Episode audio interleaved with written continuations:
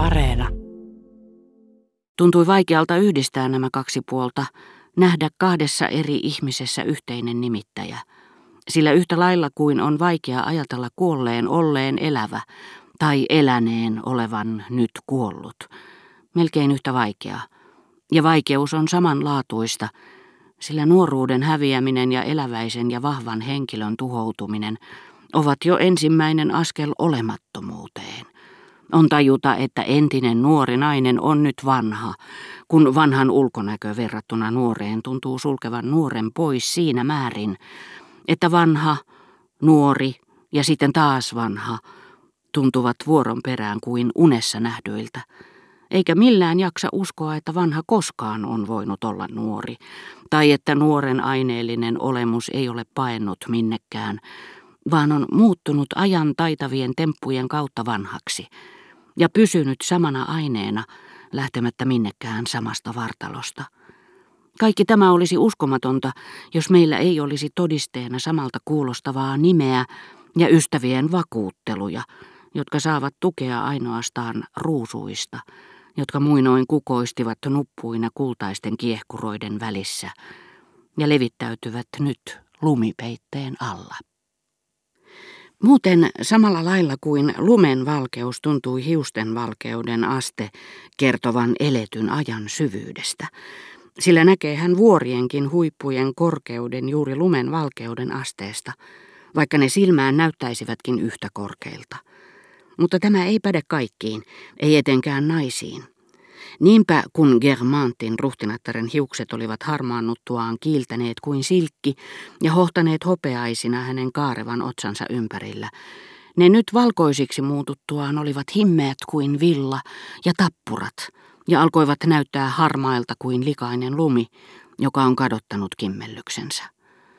Ja usein nuo vaaleat tanssivat neidot olivat hankkineet paitsi päähänsä valkoisen peruukin, myös ystävättärikseen herttuattaria, joita eivät ennen vanhaan tunteneet. Ja harrastettuaan silloin vain tanssimista, he olivat nyt päässeet sisälle maalaustaiteeseen kuin armon osallisuuteen.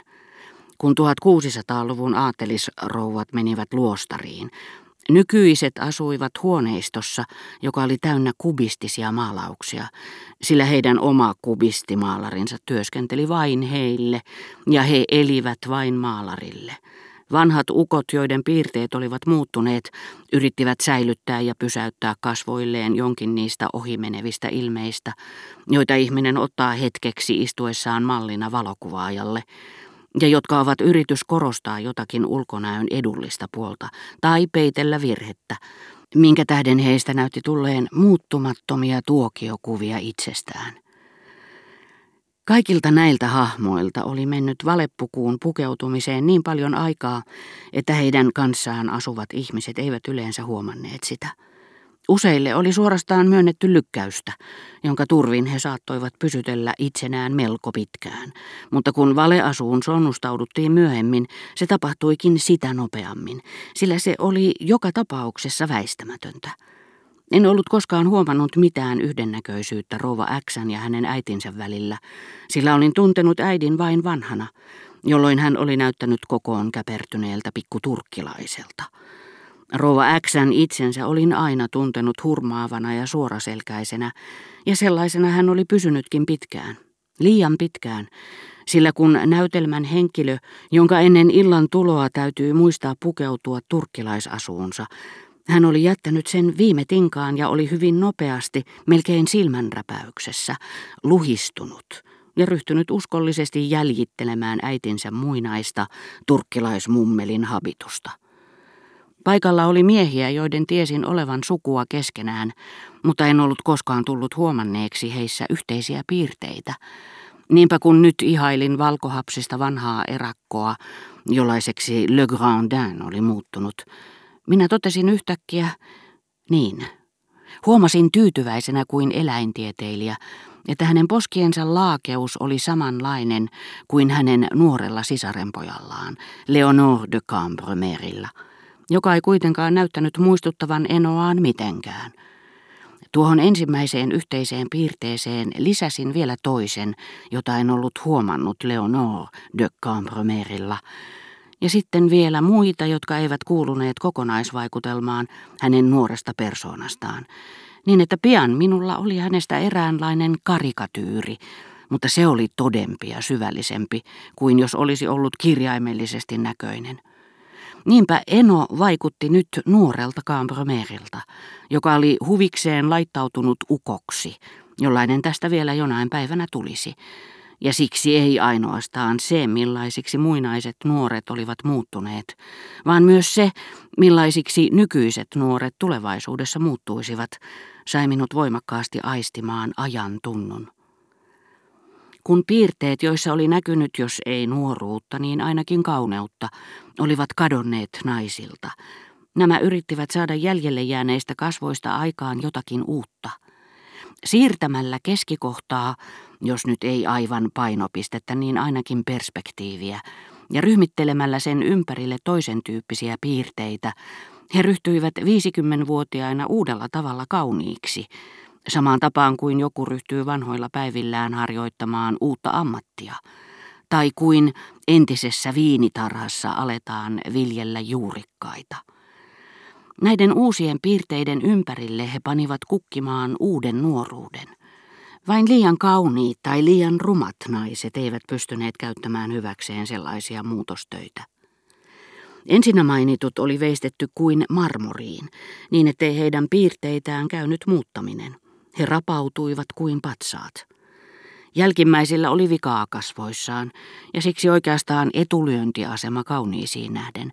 Ensinnäkin he olivat ainoita, jotka tunnisti heti. Tiesi, ettei Pariisissa ollut kahta sellaista suuta, joten suun perusteella minä tunnistin heidät näillä kutsuilla, joilla en muuten enää tunnistanut ketään. Eivätkä he edes näyttäneet vanhentuneilta. Vanhuushan on inhimillistä, mutta he olivat hirviöitä, jotka eivät näyttäneet muuttuneen sen enempää kuin valaat. Eräät miehet ja eräät naiset eivät näyttäneet vanhentuneen.